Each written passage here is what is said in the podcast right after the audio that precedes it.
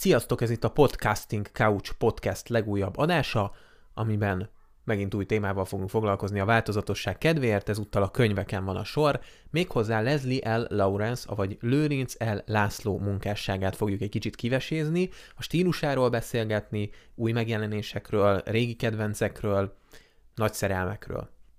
Vendégem ezúttal ismételten Erika. Sziasztok, köszöntöm a hallgatókat! És itt egy teleírt jegyzett füzettel ül előttem, ugyanis a tegnapi nap folyamán átböngészte a lőrincellászló.hu vagy leslielaurence.hu, nem tudom már pontosan melyik az oldal neve, de mindesetre átböngészte, áttanulmányozta, és nagyon sok érdekességgel készült számotokra. Egyébként pedig ő nagy Lőrincel László rajongó már évek óta, de át is adom a szót, mert minek pofázok valamiről, amit ő jobban el tud mondani.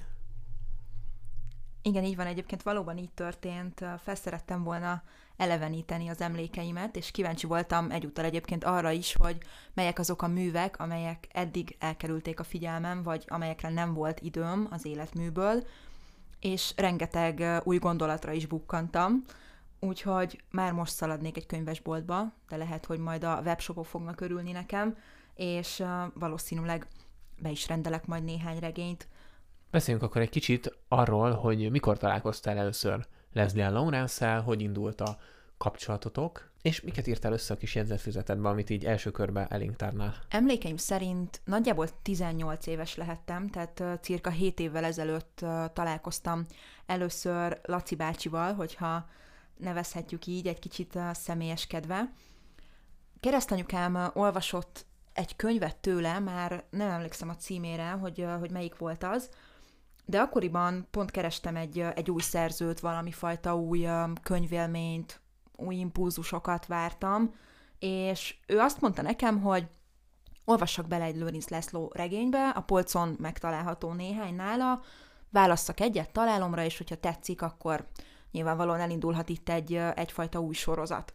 És ez így is lett, és az első, amelyet olvastam tőle, az a Vérfarkasok kastélyában című műve volt, nagyon tetszett a címe, akkor még 18 évesen a vámpiros, vérfarkasos történetek nagyon, nagyon vonzottak. Gyakorlatilag ez egyébként ma sincs másként. És gondoltam, hogy miért ne, valószínűleg izgalmas lesz és, és jó lesz, és tulajdonképpen nem is csalódtam. Azonnal elindult egyfajta kötődés a, az ő művei felé, és ez a mai napig tart. Azóta nagyjából 20 könyvét olvastam el, Nyilvánvalóan közben az eltelt évek alatt azért más szerzőkkel is próbáltam barátkozni, de azt azért elmondhatom, hogy ő volt az, aki, aki tulajdonképpen az állandóságot képviselte ezekben az években. Mindig vissza-vissza tértem egy-egy, egy-egy művéhez, és, és nagyon-nagyon megszerettem őket. Nagyon tetszik a stílusa, és hogyha meg kellene fogalmazni, hogy, hogy miért pont ő, vagy, vagy miért ragadhatott meg ennyire az ő sorozata, akkor talán azt mondanám, hogy rendkívül módon tetszik az, hogy most arra már Laci bácsi 80-on is túl van, és mégis fiatalos lendülettel pazar történeteket tár elénk a mai napig.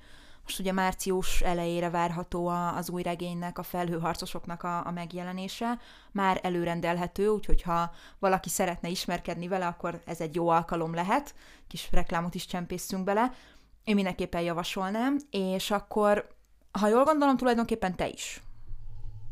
Szeretném kihangsúlyozni az MMHH-nak, hogy ez nem volt reklám, nem fizetett promócióról van szó, bár az MMHH-nak semmi közel nincsen ehhez a podcasthez egyébként, mert ők az internetes podcasteket nem felügyelik, csak az élőadásokat ilyen rádiós szinten. De mindegy, ez már kis érdekesség volt. Egyébként igen, csak javasolni tudom, a könyvtündér.hu, ahol nagy, kezde, nagy kedvezményekkel meg lehet vásárolni, és egyébként pont a minap a podcast felvétel előtti napon jelentette be az új könyvét a Facebook oldalán, Laci bácsi. Na, hát milyen elmondtad itt az eredet történetedet, ilyen képregényesen én is elmondom az eredet történetemet. Én ezzel szemben négy hónapja találkoztam először Laci bácsi könyveivel, méghozzá a Három Sötét Királyt olvastam először, és hát Erika ajánlatára, ő ajánlotta egyáltalán nekem Laci bácsit, akiről már korábban is hallottam, csak valamiért nem akartam vele megismerkedni, mert akkoriban másokat olvastam, másokkal voltam elfoglalva, és kevésbé érdekelt ez a, ez a stílus. Viszont akkor így, hát imponálni akartam neki, hogy, hogy elolvasom a, ezt a könyvet, és egyébként nem bántam meg, nagyon, nagyon megtetszett, és azóta, hát én kb. egy ötöt olvastam el, tehát hogy úgy, hogyha a duplákat is egynek számoljuk nyilván, még a Donovan ezredeseket olvastam, a Gyilkosság az olimpián, ilyen kis novellás gyűjteményt, várjál, és azon kívül most a játék rabszolgáit pörgetem éppen, szóval ezzel lesz öt. Igen. Szóval én kevésbé vagyok szakavatott, de van egy csomó észrevételem, és erre fogunk eldiskurálni itt a következő percekben. Szóval, milyen érdekességekkel készültél számunkra? Igen, ugye erről még nem esett szó. Az érdekességek alatt gyakorlatilag egy kis életmű részletgyűjtéssel készülnék. Aki esetleg nem ismerné Lőrinc László munkásságát, vagy akinek nem mondana túlságosan sokat ez a név, azoknak mondanám, hogy az ő személyében egy a 30-as évek végén született orientalistáról, íróról, műfordítóról beszélünk, aki elsősorban a krimik területén alkotott maradandót. Laci bácsi az ELTE BTK történelem és mongol szakán diplomázott, és a Magyar Tudományos Akadémia is foglalkoztatta egy időben, valamint aztán később oktatott is egyébként az eltén. És ami számomra meglepő, mindig az maradt szerintem, hogy ő a Bonni és az Ulánbátori egyetemeknek is ösztöndíjasa volt, és a távol-keleten például, amely rengeteg regényének a központi helyszíne, több alkalommal is járt. Nagyon megfog engem ez az alaposság, amely elő tiszteli az írást, mint, mint fogalmat, és mint, mint foglalkozást, és abszolút érződik az összes művében, hogy ez számára hivatásszerű tevékenység. Nyilvánvalóan mondjuk ezt a, a szakmában eltöltött jó pár évtizede alapján gondolhattuk, de aki elolvas egy Lőrinc László regényt, az ezt érzi is. Átjön azonnal, hogy mennyire komoly gondot és, és óriási figyelmet, valószínűleg nagyon sok időt fektet arra, hogy minden regénye hiteles legyen. Azt hiszem, hogy pár héttel ezelőtt jött ki egy olyan poszt is a Facebook oldalán, ami így arról szól, hogy hogy ír egy nap, tehát hogy hogy épül fel egy napja, hogy áll ehhez a munkához. Tehát ahogy beszéltél róla, hogy ez neki hivatásszerű, hogy egy nap mennyit ír, mennyit javít, és hogy, hogy jön össze egy könyv adag végül is. Ez néhány hete volt a Facebook oldalán, amit egyébként természetesen érdemes követni. Maximálisan igen, meg tudom erősíteni, hogy érdemes követni ezt az oldalt hasonló név alatt fut, mint, mint a szerző is, és nagyon sok alkalommal interjú részleteket közölnek ezen az oldalon, illetve a legújabb megjelenésekről, különböző jubileumokról is szót ejtenek, úgyhogy tényleg abszolút érdemes, hogyha valaki up-to-date szeretne maradni Lőrinc László tekintetben, akkor érdemes követni ezt az oldalt is. Ami engem egyébként még személy szerint folytatva a gondolatmenetet meglepett vele kapcsolatban, az az, hogy eposzokat fordít, azon túl, hogy ír is, és burját és mongol nyelvű eposzokat is többek között. A távol-kelethez gyakorlatilag ez nagyon jól kapcsolódik is, és az a tény, hogy ő a regényeinek a helyszínén már járt, vagy legalábbis felkeresi őket, hogyha még ezt nem tette volna meg korábban, az is abszolút ezt a, ezt a hitelességet és alaposságot képviseli, és, és tökéletesen illusztrálja is. Számomra ez nagyon fontos. Szeretem, hogyha egy tájleírás magas minőségű, és érződik benne az, hogy a szerzője járt már azon a helyen. Szükségem van, úgy gondolom egyébként arra, hogy, hogy ilyen szinten hitelességet kapjak, azon túlmenően nyilvánvalóan, hogy ezek a regények továbbra is fikciók maradnak. Oké, okay, akkor beszéljünk itt két meghatározó dologról, az LLL brandről, ami ugye két féle két felé tevődik, van Lőrinc László és Leslie Lawrence, és hogy mi különbözteti meg a kettőt? Te erről mit tudsz? Igen, a Lőrinc László és Leslie Lawrence néven is jelennek meg regényei, a korai időszakot még a magyar nyelvű változat jellemzi, viszont egyébként pont, hogyha jól láttam, akkor a felhőharcosokban is majd a, a magyar nyelvű verzióban jelenik meg a, a neve, és aztán volt ugye egy időszak, amikor Leslie Lawrence néven szerepeltette ezeket a, ezeket a műveket. Ami engem egyébként nagyon megfogott, az a Bátori sorozat volt. Debbie O'Hara történetei, és emlékeim szerint az már hat, hat egységre tagolható, és reményeim szerint egy folytatás is érkezik majd, vagy még adott esetben több is. Viszont itt töredelmesen be kell valljam, hogy az első két résznek, a magyaró allergiának és az álmaim asszonyának még utána kell járnom, ugyanis úgy gondoltam, ez kicsi szokatlan, de, de akkor úgy gondoltam, hogy az első két résznek az összefoglalását elolvasom, és rögtön a harmadikkal fogok kezdeni a történetben. Ez végül egyébként nem bizonyult rossz döntésnek, és borzasztóan megszerettem az utána következő részeket is, a múltárnyait, az ikrek idejét, nagyon rettenetesen izgalmasak egyébként, és hogyha valaki egy hosszabb túrát tervezne Lőrinc László kapcsán, akkor mindenképpen a bátori történeteket javasolnám neki. Rendkívül izgalmasak, érdekesek, fordulatosak, és ami még inkább azzá teszi, az az elper egyes elbeszélés típus, amelyet megszokhattunk tulajdonképpen Laci bácsitól, viszont itt Debbie O'Hara beszél, tehát női szemszögből adja vissza a történéseket, és azért rendkívül érdekes egy férfi szerzőtől női szemmel megírt szerelmi történetet olvasni például. De apró spoiler, meglepően jól látja Laci bácsi a női lelket egyébként azt mondtad, hogy kicsit szokatlan módon, hát én a közepesen elmebeteg módon mondanám, hogy ez a, ez a nagyon furcsa, ez a valaminek kihagyni az első két részét. Ki tudja elképzelni mondjuk, hogy elolvassa a Harry Pottereket anélkül, hogy elolvassa a bölcsek kövét és a titkok kamráját. Tehát, hogy felveszed a fonalat az Azkabani fogolynál, az mondjuk hogy, hogy állna össze. Nem tudom. Vagy, vagy elolvasod a trónok harcát a harmadik könyvtől. Mondjuk akkor összesen van három könyvet, szóval nem leszel boldog. Valószínűleg visszamész az első kettőre, de Ú, nem tudom, szóval nekem ez ugye teljesen fura, és ilyen OCD killer feature, hogy ilyen hunglisú beszéljek. Még visszakanyarodnék egy pillanatra a külön Lőrince László és Leslie Lawrence megjelenésű könyvekre, hogy ez nálam viszont teljes zavart okozt. Szóval nem elég, hogy van rengeteg sok könyve, nem is tudom, hogy mennyi összesen, tehát ugye 100 pluszban van már lehet? Jó, hogyha mondjuk külön számoljuk a könyveket, biztosan, de hogyha egybe, akkor is lehet, hogy meg vagyunk 100 pluszba. Szóval nem tudom elképzelni, hogy ez így nem okoz zavart a fejekbe, hogy akkor most, hogyha Lőrincel László az akkor egy másik sztori, másik szereplővel, vagy csak a Leslie Lawrence esekben Leslie Lawrence a főszereplő, meg akkor még ott vannak azok a Bátori Erzsi sztorik is, amik akkor megint nem ő a főszereplő, de az Leslie Lawrence néven jelenik meg, és akkor ott van még a Robert McKinley, vagy nem tudom, hogy kell mondani sztori is, ami megint vagy, vagy Lőrincel László, vagy Leslie Lawrence, érted? És nem, nem teljesen tiszta a kép. Szóval szerintem itt valami, konzekvencia lehetett volna az egészben, hogy akkor egy kicsit jobban elkülönítve, hogy mi micsoda. Ezzel van bajom. Meg akkor ott volt még a gyilkosság az olimpián is, ami megint más a főszereplő. Tehát, hogy e-, ezt nem teljesen értettem sose. És számomra mindig maga a karakter volt a stílus. Tehát, hogy nem tudtam elvonatkoztatni tőle, hogy más főszereplő van egyben ugyanúgy írva, mint hogyha Leslie Lawrence lenne a főszereplő, és fura volt. Tehát olyan volt, mint egy olcsósított Leslie Lawrence, mondjuk a gyilkosság az olimpián főszereplője számomra. Nem tudom, számomra soha nem okozott különösebb problémát ez a nevekkel való játék, és ugye akkor itt még nem beszéltünk arról, hogy egyébként Frank Cockney álnéven is keletkeztek korábbi években művei, amelyet még nem említettünk itt, és akkor, hogy még teljesebb legyen a zavar.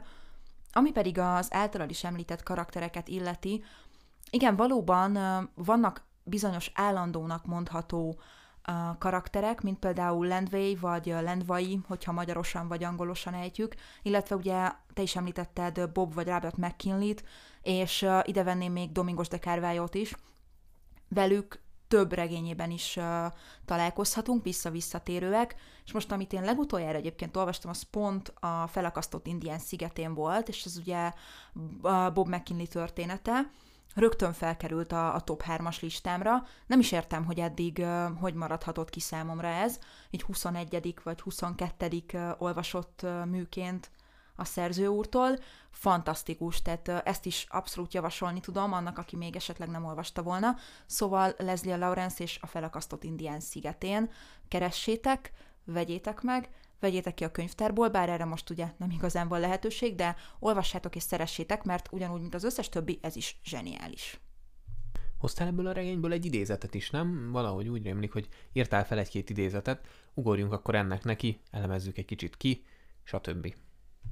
Igen, ebben a, a műben is van egy olyan idézet, amely nagyon megfogott, sőt, tulajdonképpen több is, de konkrétan egyről írtam ki magamnak. Azt mondja, hogy a szerencsét sem az ígéretek, sem a könnyek nem hatják meg. Szeszélyes fiatalasszony, aki csak a saját törvényeinek engedelmeskedik. És ez a rövidke idézet is szerintem nagyon jól mutatja, hogy hogy fogja meg ő a világ dolgait.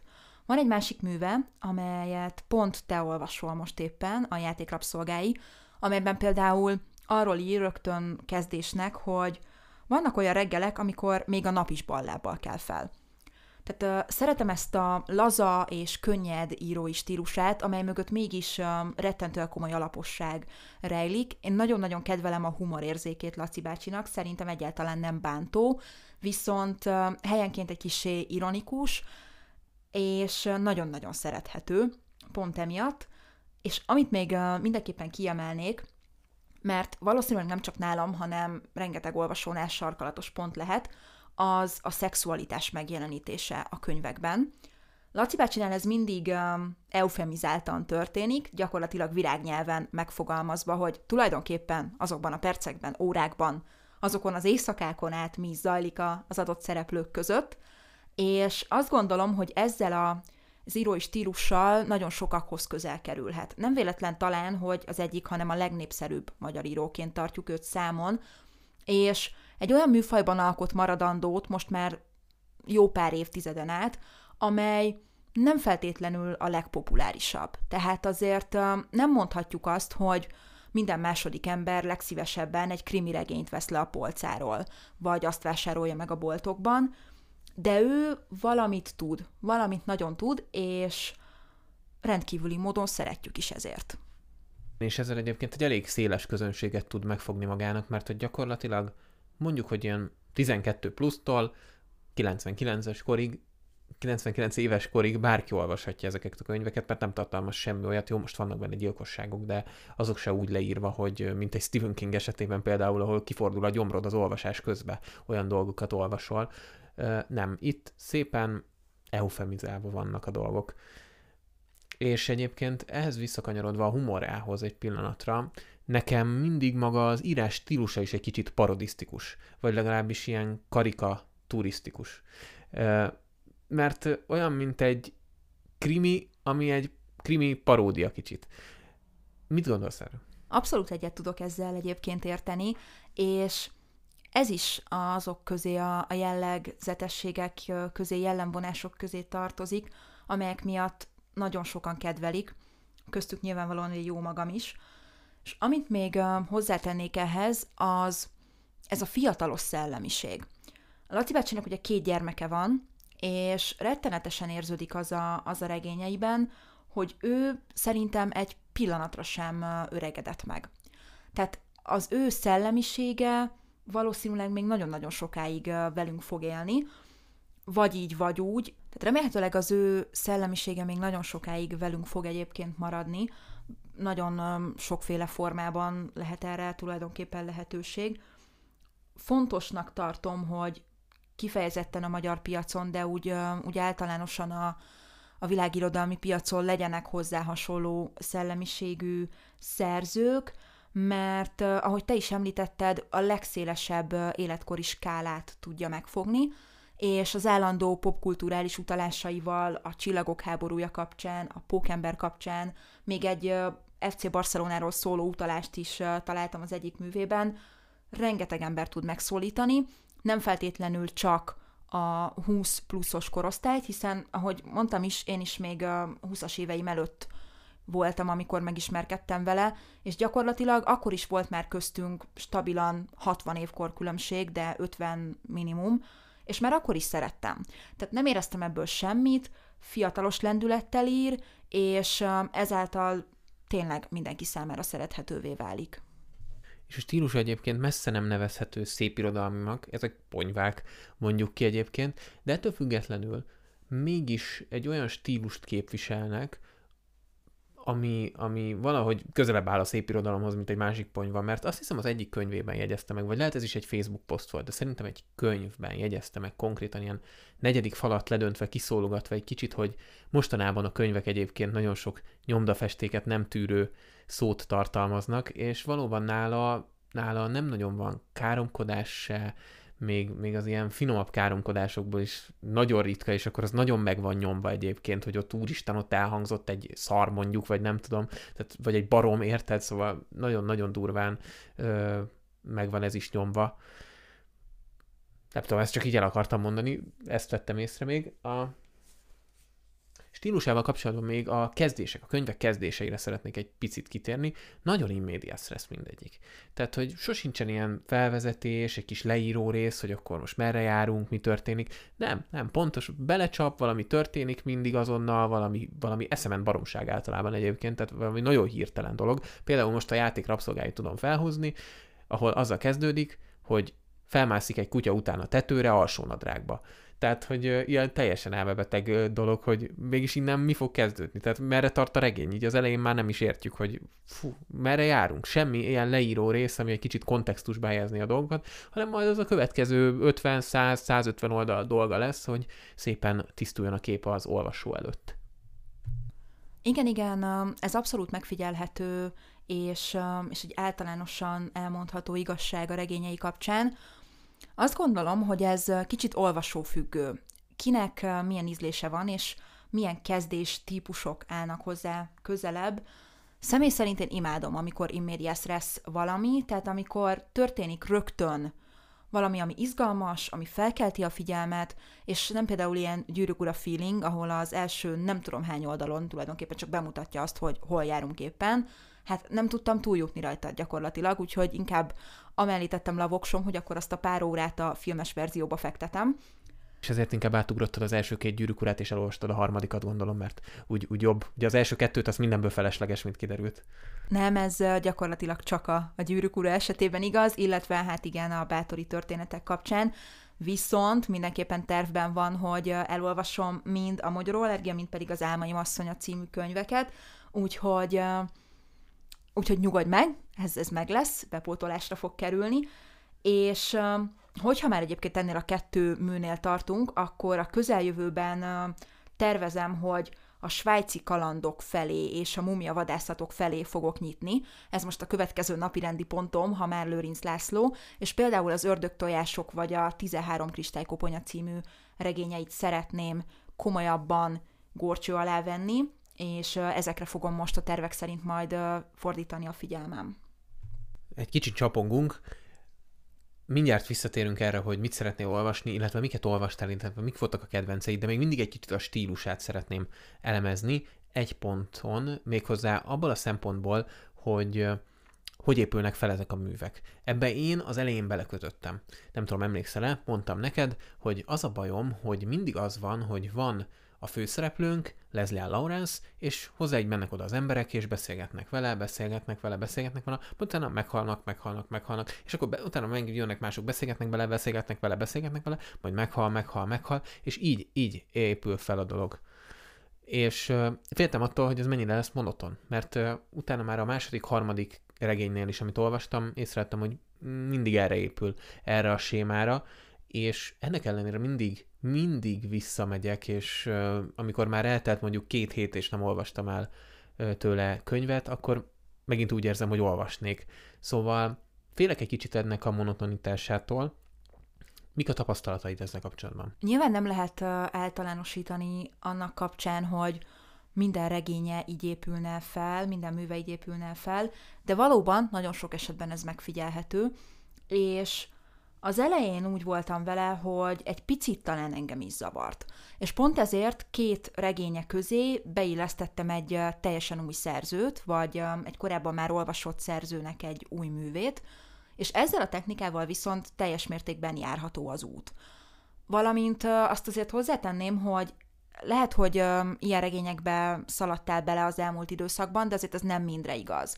Tehát, hogy ugye mondtam korábban is, például a Debbie O'Hara történetek női szemmel közelítik meg az eseményeket, ami számomra rendkívül érdekes és roppant módon szórakoztató volt. Tehát, hogy egy picikét a, a női nemnek is oda, oda szúrogat Laci bácsi, az sajátos és, és zseniális a maga nemében.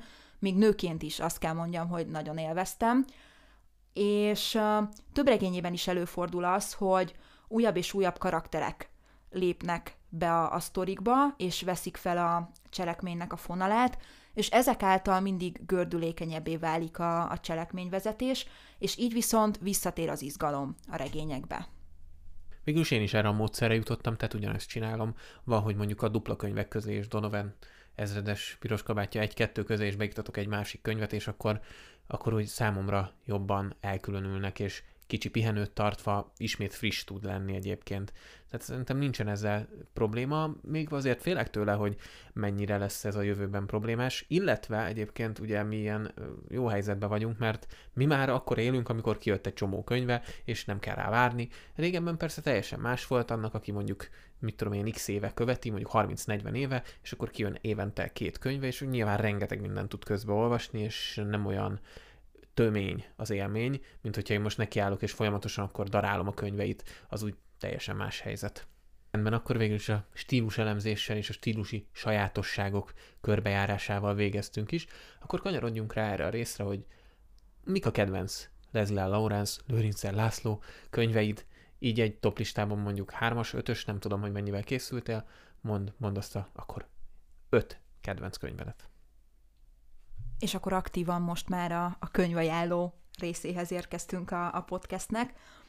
Ahogy említettem már korábban, a bátori történetek, illetve a felakasztott indián szigetén kiemelkedő helyen szerepelnek, viszont még őket is a toplista tetején megelőzi egy mű, amelyet elsőként ajánlottam neked, amely elhangzott már a podcast elején, az pedig a Három Sötét Király rendkívüli módon szerettem, talán amiatt is, mert a tematika nagyon közel áll hozzám, ugyanis magam is szeretek sakkozni, és nyilvánvalóan nem lövünk le azzal túlságosan nagy poént, hogyha elmondjuk, hogy maga a mű is a sakkos gyilkosságok mentén halad majd nem mondott, tehát nem három sötét királyról fog szólni, akik így izé, mondjuk menetelnek Mordor felé, vagy valami, vagy én azt hittem a cím alapján, esküszöm, pedig már olvastam, de még mindig azt hittem. És akkor, ahogy Laci bácsi is, te is beletettél a, a mondandódba egy popkult utalást Mordorral, úgyhogy jár a pont maximálisan. Tehát a három sötét király tenném a, toplista élére mindenképpen, hogyha valaki elkezdene most ennek a podcastnek hatására műveket olvasni Laci bácsitól, akkor szerintem neki is ezt javasolnám első körben. A legfrissebb könyvélményem a felakasztott Indián szigetén rögtön felugrik a lista második helyére, és ezt a Teaültetvény című regénye követi, amelyről még ebben a podcastben nem esett szó, de egy igazi dzsungel hangulatot kelt az olvasóban ez a mű. Nem nagyon szeretnék róla többet elmondani, hiszen az olvasmányélményt nem venném el senkitől, aki esetleg így ennek hatására neki futna majd, de a teültetvény is egy teljesen új világ, egy számomra szinte ismeretlen világ volt, amikor először olvastam, és nem kizárt, hogy szokásomtól eltérően neki futok majd esetleg újra, hogy felelevenítsem ezeket a remek órákat, amelyeket az olvasásával töltöttem. Nagyon-nagyon jól sikerült nő ez is, mint oly sok más. A negyedik helyre a bátori történetek közül a kedvencemet tettem, ez pedig a múlt árnyai. Ebben, ahogy maga a cím is mutatja, tulajdonképpen Debbie O'Hara múltjával kapcsolatosan tudunk meg rengeteg dolgot, illetve hát ugye a kötet szereplőjével, címszereplőjével, Bátorival kapcsolatosan is, és nagyon-nagyon szerettem már, hogy volt valami, ami kicsit visszatekintett arra, hogy ki is az a titokzatos hölgy, akiről az Álmaim asszonya című műben és a Magyaró Allegiában is szó van, amelyeket ugye most már tényleg aktívan pótolnom kell majd, de a cselekmény összegzés kapcsán találkoztam már azzal, hogy itt ilyesmiről lesz majd, lesz majd szó, és nagyon vártam, hogy akkor a múlt árnyai mit tesz majd ehhez. És az ötödik pedig a Kéz a sziklán című műve az én listámon, Laci bácsinak. Ez az egyik legösszetettebb, azt gondolom, és például többek között a titokzatos lejvonalakról is szó van benne, tehát ez megint egy teljesen más típusú történet lesz, mint a, mint a korábbiak, úgyhogy aki tényleg a, a monotonitással küzd egy kicsit, az ezek közül, hogyha válogat, akkor tematikák tekintetében tud majd egy kicsit újdonságokra, újdonságokra lelni, és ezt én mindenképpen jó dolognak érzem. Nyilván sokan vagyunk kimondva kimondatlanul, akik azért egy-egy szerző kapcsán küzdünk ezzel, és ilyenkor érdemes teljesen más stílusú művekhez nyúlni, vagy akár nyilván más szerzőket is közbeiktatni. Amit pedig még kiemelnék, amelyek nem kerültek fel erre a top 5-ös listára, de szerintem rendkívül izgalmasak, és engem például a távol-keleti vonal miatt különösen gyönyörködtetnek, azok a kolostoros történetek, például ugye a Szitáló Fehérpol kolostora, hogy csak a nagyjából közelmúltból hozzak példát, vagy a jégbefagyott sárkány kolostora, illetve az üvegpadlós függőhíd kolostora, ezekre is mindenképpen érdemes szerintem egy, egy pillantást vetni és időt fordítani, mert a szokásos humor mellett izgalmak, drámai fordulatok várhatók, és amit én imádok, és ez mindig jelen van, hogy egészen a történet végéig sosem tudom, hogy igazából kiköveti el a gyilkosságokat.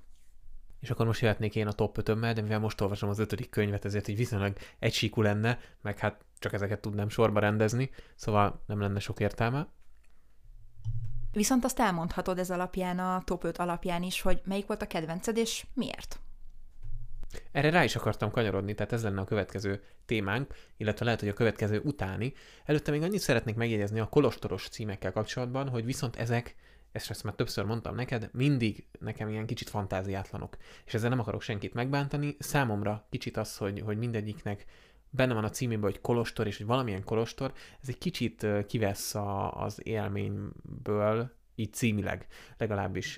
Egyszer valószínűleg rá fogok menni, és akkor valószínűleg megtapasztalom majd, hogy ugye nem a cím teszi a könyvet, tehát hogy nyilvánvaló, ugyanakkor nem tudom én valami kicsit összetettebb, vagy, vagy hát összességben csak azt mondani, hogy fantáziadúsabb címet el tudtam volna képzelni ezeknek a könyveknek, mint például, hogy sokkal jobban tetszik, hogy Donova ezredes piros kabátja, meg a három sötét király, és akkor így mégiscsak valamivel egyedibbek, mint hogy mindig ugyanúgy végződik a címért, tehát hogy valamilyen korostora, sajnálom, ez teljesen szubjektív egyébként, szóval, hogy meg ezzel nem kell egyet érteni. De egyébként még mielőtt rákanyarodunk az én kedvencemre, azt akarom kérdezni, hogy Mondj egyet, ami viszont nem tetszett, és indokold meg, hogy miért. Hogyha az összes olvasatok közül csak egyet kéne kiválasztani, ami nagyon nem tetszett. Uh, hát elég nehéz egy, uh, egyet kiválasztani, mert um, általánosságon elmondhatom, hogy mindegyik tetszett valamiért. Viszont, hogyha mégis kellene megnevezni egyet, amely talán tematikáját tekintve nem áll annyira közel hozzám, akkor az a játékrapszolgái nem nagyon tudnék belekötni, ugyanazt a remek stílust kapom benne, ugyanúgy megvannak a fordulatai, ugyanúgy izgalmas és gördülékeny a, a történetvezetés, minden stimmel, minden Lőrinc Lászlós, minden olyan, amit megszoktam, de, és akkor tényleg itt ebben nem mennék bele bővebben, mert uh, nem szeretnék spoilert, a tematikája, tehát a, a cselekmény uh, egésze tulajdonképpen, amely köré épül, azzal van szerintem problémám. A kolostoros címadás kapcsán annyit jegyeznék meg, hogy nem a kolostor szóra kell elsősorban figyelni, a lényeg ugyanis nem azokban van, hanem például a szitáló fehér porban, a jégbefagyott sárkányon, vagy az üvegpadlós függőhídon, és ha ezekre fókuszálsz, akkor rögtön nem megy el a kedved a történettől, és hidd el, hogy ezekben a művekben van talán a legtöbb izgalom. A spoilerezés kapcsán azt tudom mondani, hogy köszönöm, mivel ma kezdtem el a könyvet, tehát hogy itt izé közben leizzadtam, meg minden, majdnem szívgörcsöt kaptam, hogyha valamit elspoilerezik a cselekménnyel kapcsolatban, akkor hívjátok a mentőket. A kolostorossal kapcsolatban pedig így, hogy nem mondtad a végére a kolostort, esküszöm, hogy rögtön felkeltette az érdeklődésemet. Tehát esküszöm, hogy rögtön jobban hangzott. Nekem valamiért ezzel a kolostor szóval van bajom. Nem tudom miért egyébként. Szóval, hogy valahogy azt taszít benne, de hogyha azt hallom, hogy a szitáló por, és ez lenne a címe, hát szétadom. Tehát, hogy nagyon tetszik, meg ez a, az üvegpadlós híd, vagy mi, tehát, hogy barom jól hangzik, így önmagába. Na akkor beszéljünk az én kedvencemről egyébként, ami annak ellenére, hogy te elsőnek a három sötét királyt ajánlottad nekem, és végül azzal kezdtem, nekem nem ez lett a kedvencem, bár én is nagyon szeretem a sakkot, de nekem ez a Donovan ezredeses sztori nagyon bejött, és ez, hogy összességében négy könyv volt, tehát Donovan ezredes tréfáj, piros kabátja, és aztán jött a tréfája, és ez így összesen négy könyvet, négy kötetet tett ki, illetve hát két regényt, és azt ketté bontva. Egyébként ez egy nagyon érdekes kérdés még, amit mindenképpen fel akartam hozni a podcastbe, hogy miért vannak kettészedve a könyvek. Ezt, hogyha bárki tudja, hogyha hogyha valaki tudja, akkor írja meg, mert, mert rá is van írva a könyv hátuljára, hogy külön kereskedelmi forgalomban nem hozható. Viszont akkor gyakorlatilag ezen agyalok itt hónapok óta, hogy miért van kettészedve, hogy két külön borítója lehessen, vagy hogy a használt kereskedelem az antikváriumoknak könnyebb legyen? Nem tudom. És ez egy olyan kérdés, ami baromira izgat egyébként, hogy miért van így, vagy a könnyebb fogyaszthatóság kedvéért, mert mégiscsak jobb külön cipelni két kötetet így, mint hogyha egybe kéne egy nagyon vastagot, mint a trónok harca, vagy a Harry Potter második fele esetében. Szóval, ha ezt valaki tudja, akkor légy szíves segítsetek meg, mert Erika sem tudja, hogy, hogy ja, Szóval Donovan ezredes és az ő piros kabátja, meg az ő tréfája. Nekem nagyon tetszett ez a sztori, és az tetszett főleg benne, hogy úgy éreztem, hogy egy ilyen nagyon-nagyon összefüggő, hosszú történetet kapok, amiben visszatérnek ugyanazok a szereplők.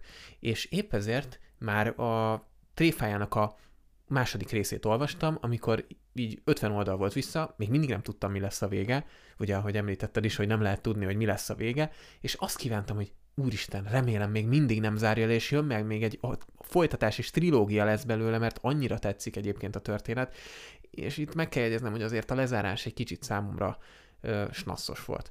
Tehát, hogy ö, olyan túl egyszerű volt, és mm, ahhoz képest, hogy mennyit húzták az idegeimet vele, hogy uh, mi lesz a lezárása, ahhoz képest olyan túl egyszerű volt, hogy ja, amúgy még itt, itt, itt, itt, itt csüngött valahol, érted, és akkor csak le kellett volna szedni. Közben meg elutaztunk a kedvéért máshova, és akkor derült ki, hogy igazából vissza kell utazni oda, ahol elkezdődött a történet.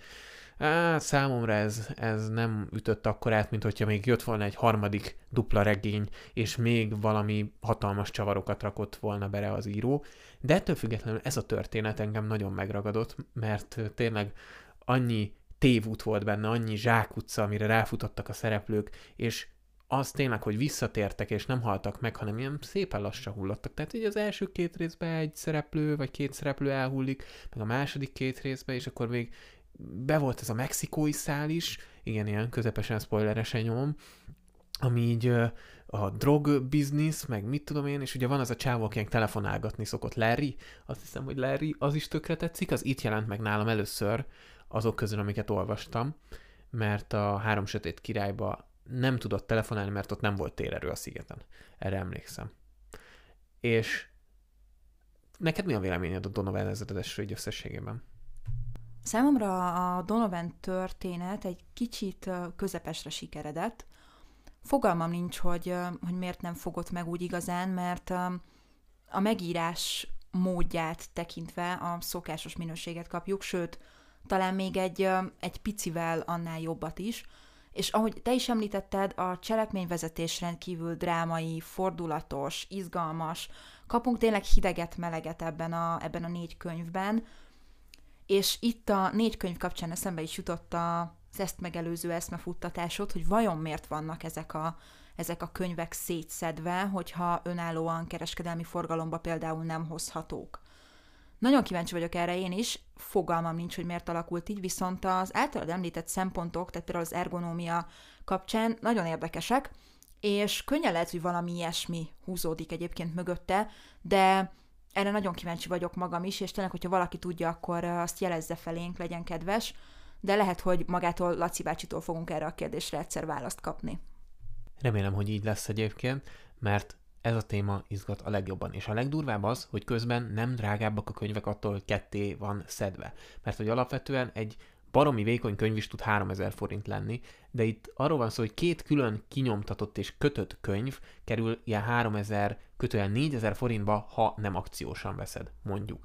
És ugye nem ilyen olcsó a nyomászat, meg a kötészet, szóval nem értem, hogy hogy, hogy éri ez meg biznisz szinten is, de hát ebben már bele sem menjünk igazából szerintem.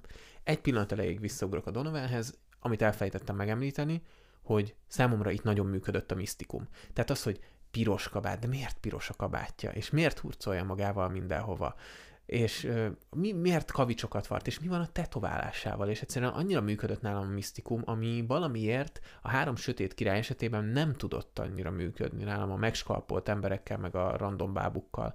Szóval uh, nem tudom, ez, ez is ilyen szubjektív, hogy kinek melyik történet ragad meg. Nekem itt a történelmi hitelessége tetszett nagyon, meg ahogy beleszőtte a levelekkel a történetét a, a Donovannek a múltba, szóval igen, teljesen szubjektív. Igen, ahogy tulajdonképpen már említettük is a podcast elején, vagyis érintettük az alaposságot, hitelességet, és akkor itt a történelmi hitelességet is érthetjük alatta. Az nagyon fontos, a bátori történetek esetében is némileg visszatér a, a történelmiség, a historicizmusnak a, a kérdése, és rendkívül érdekes nyilvánvalóan emiatt az is. Illetve az, hogy a valóság elemeit, a, a realisztikus elemeket hogy ötvözi Laci bácsi a fikciókkal, az is egy külön történet, zseniális módon tényleg, tehát nem is nagyon lehet erre más jelzőt találni. Valóban azt kell mondjuk, hogy nem véletlen az a, az, az óriás méretű rajongó tábor.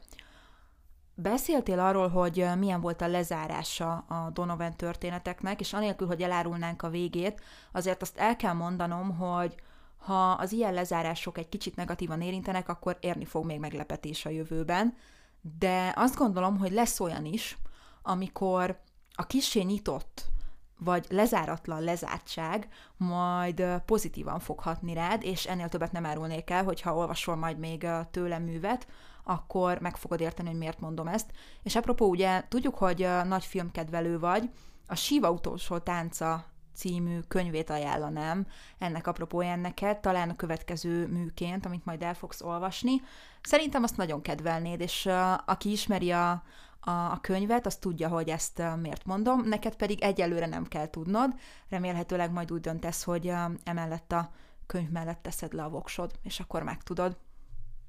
Hogyne, persze, még mindenképpen fogok tőle valószínűleg számtalan regényt olvasni. Ugye a következő az itt az ajánlásod révén már jön is a felakasztott Indián szigetén, ami már ott pihen a könyvespolcon várakozik. Aztán akkor jöhet akár síva is. A befejezésekre visszaugorva. Nálam mindig nagyon sarkalatos pont, hogy milyen egy könyv befejezése. Ezen tudok a legtöbbet rugózni mindig, hogy jól van-e lezárva, vagy nem.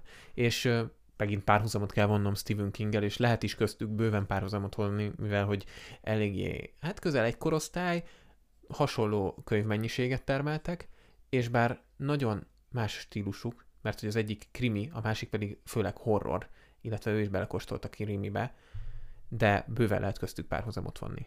És népszerűség tekintetében is rengeteg párhuzamot lehet vonni köztük. Most már annyiszor mondtam, hogy párhuzamot vonni köztük, hogy így ivós játékot lehet rá rendezni egyébként, mert párhuzamot lehet vonni az ivós játék, és, és a között, hogy hányszor mondom hogy párhuzamot lehet vonni, mert párhuzamot vontam a párhuzam vonás között is egyébként szeretném itt kiemelni. Szóval az a lényeg, hogy nyilván ugye itt Lőrincsel László esetében magyar viszonylatban kell nézni, Stephen King pedig nyilván globális világszintű még amit az egészen mondani akartam, hogy kinnél is általában a lezárásokkal van problémám, szerintem, hogy nagyon ritkán tudja jól lezárni a könyveit.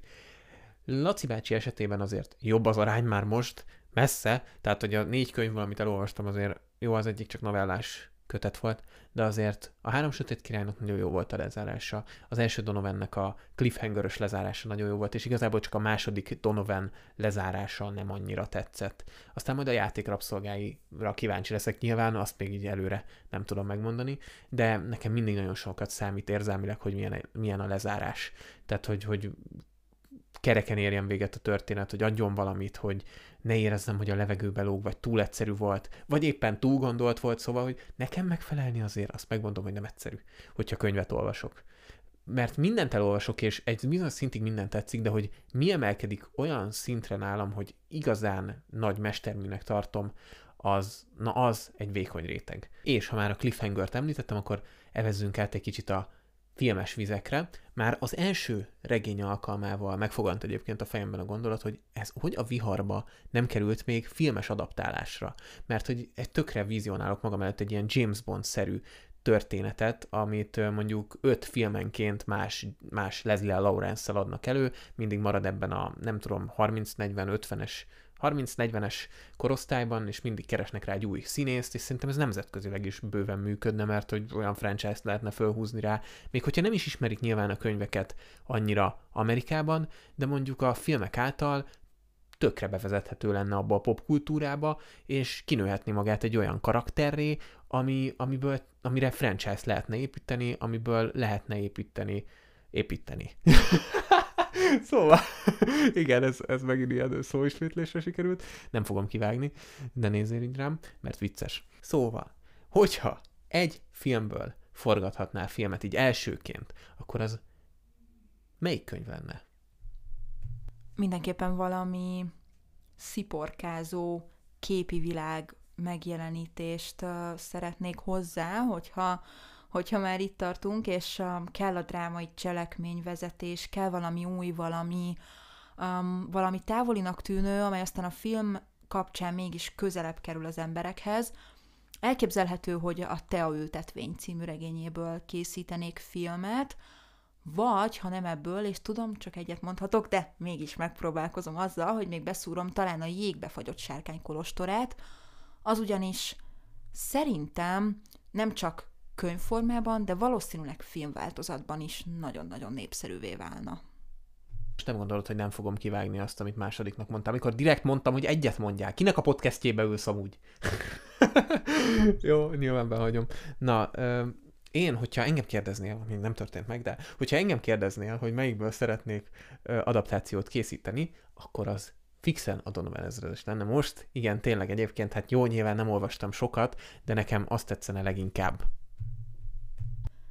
És ki lenne a te Donovan ezredesed? Donovan ezredesek nem kéne benne sokat szerepelni, mert ugye nem él.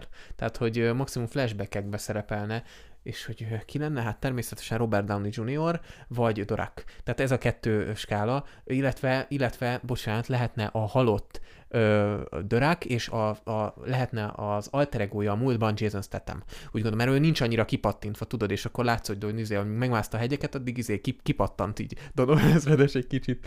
Ö, és akkor ott vannak, tudod, a, a, a bevarva a Dorakok a, a, a mellé, me, mellényébe, a kabátjába.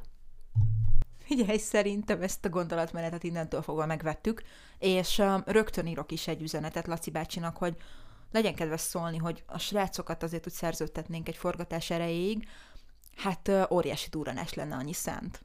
Hogyha a Netflix szeretne egy hollywoodi blockbustert, akkor most itt, itt az ötlet, itt hallottátok, először megyek levédetni, és Laci bácsi beleegyezését kérni, mert hogy ez gyakorlatilag biztos pénzt hozna. E, és a Netflix hajlamos felvásárolni az ötletet. Szerintem, hogyha Laci bácsi benne van, akkor gyakorlatilag biztosak lehetünk benne, hogy hogy ez a film el fog készülni. De egyébként Doráknak új szerepet találtam ki. Hát ő lesz maga a hegy, amit megmásznak. Hát ugye ott a kolostornáját. Na mindegy, Doráknak benne kell lenni, ezt mind tudjuk.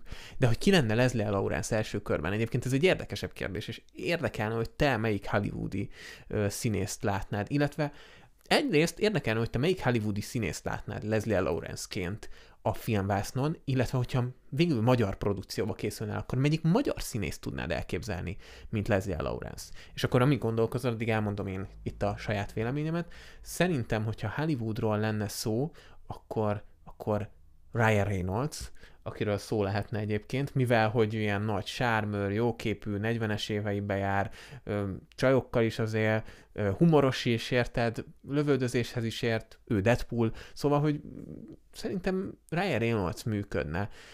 Hogyha tovább kéne gondolkoznom, talán Chris Evans, hát ő is a sármőr kategória miatt, de viszont a kevésbé vicces, illetve talán a törbejtvében megvillogtatta egy kicsit a humoros karakterét is, de nem tudom, ez a kettő ugrik be. Magyar színészként pedig egyértelműen gyakorlatilag csak egy név jöhet szóba, aki a legfelkapottabb most mondjuk szinkron, szinkron téren is, ez pedig nem más, mint Nagy Ervin. Igaz, hogy kinézetileg nem passzol, le kéne, na úristen, de csúnya, ha azt mondom, hogy le kéne dobni a pár kilót, szóval, hogy fel kéne szedni a némi izmot a szerephez szerintem, szóval egy kicsit formába kéne, hogy lendüljön, de hm, magyar piacon mindenképp őt tudnám elképzelni Leslie Lawrence-ként, vagy a fiatalabb tehetségek közül Szalai Bencét esetleg, akit ugye színházból ismerhetünk meg, a Viszkisbe ő alakította a Viszkist.